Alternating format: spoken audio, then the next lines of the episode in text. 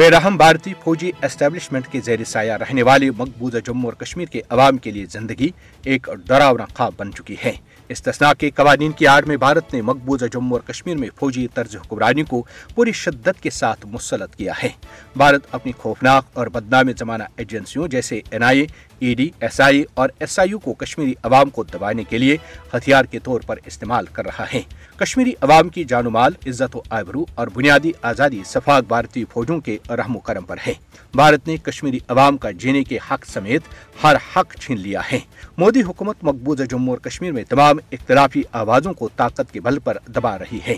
مقبوضہ جموں اور کشمیر میں عام لوگوں، صحافیوں، سول سوسائٹی اور انسانی حقوق کے علم برداروں کے خلاف کریک ڈاؤن ایک نیا معمول بن چکا ہے۔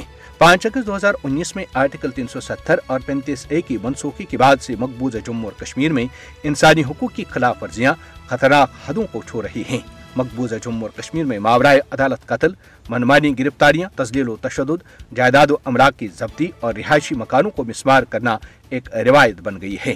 جب سے ہندوتوا آر ایس ایس سے متاثرہ اور بی جے پی سے وابستہ آر آر سمائی کو پولیس سربراہ تعینات کیا گیا ہے، تب سے مقبوضہ جموں اور کشمیر میں وشارہ قتلیاب میں خوفناک اضافہ، گرفتاریوں، خانہ تلاشیوں اور بدنام زمانہ بھارتی ایجنسیوں کی جانب سے لوگوں کے گھروں پر چھاپوں میں تیزی آئی ہے۔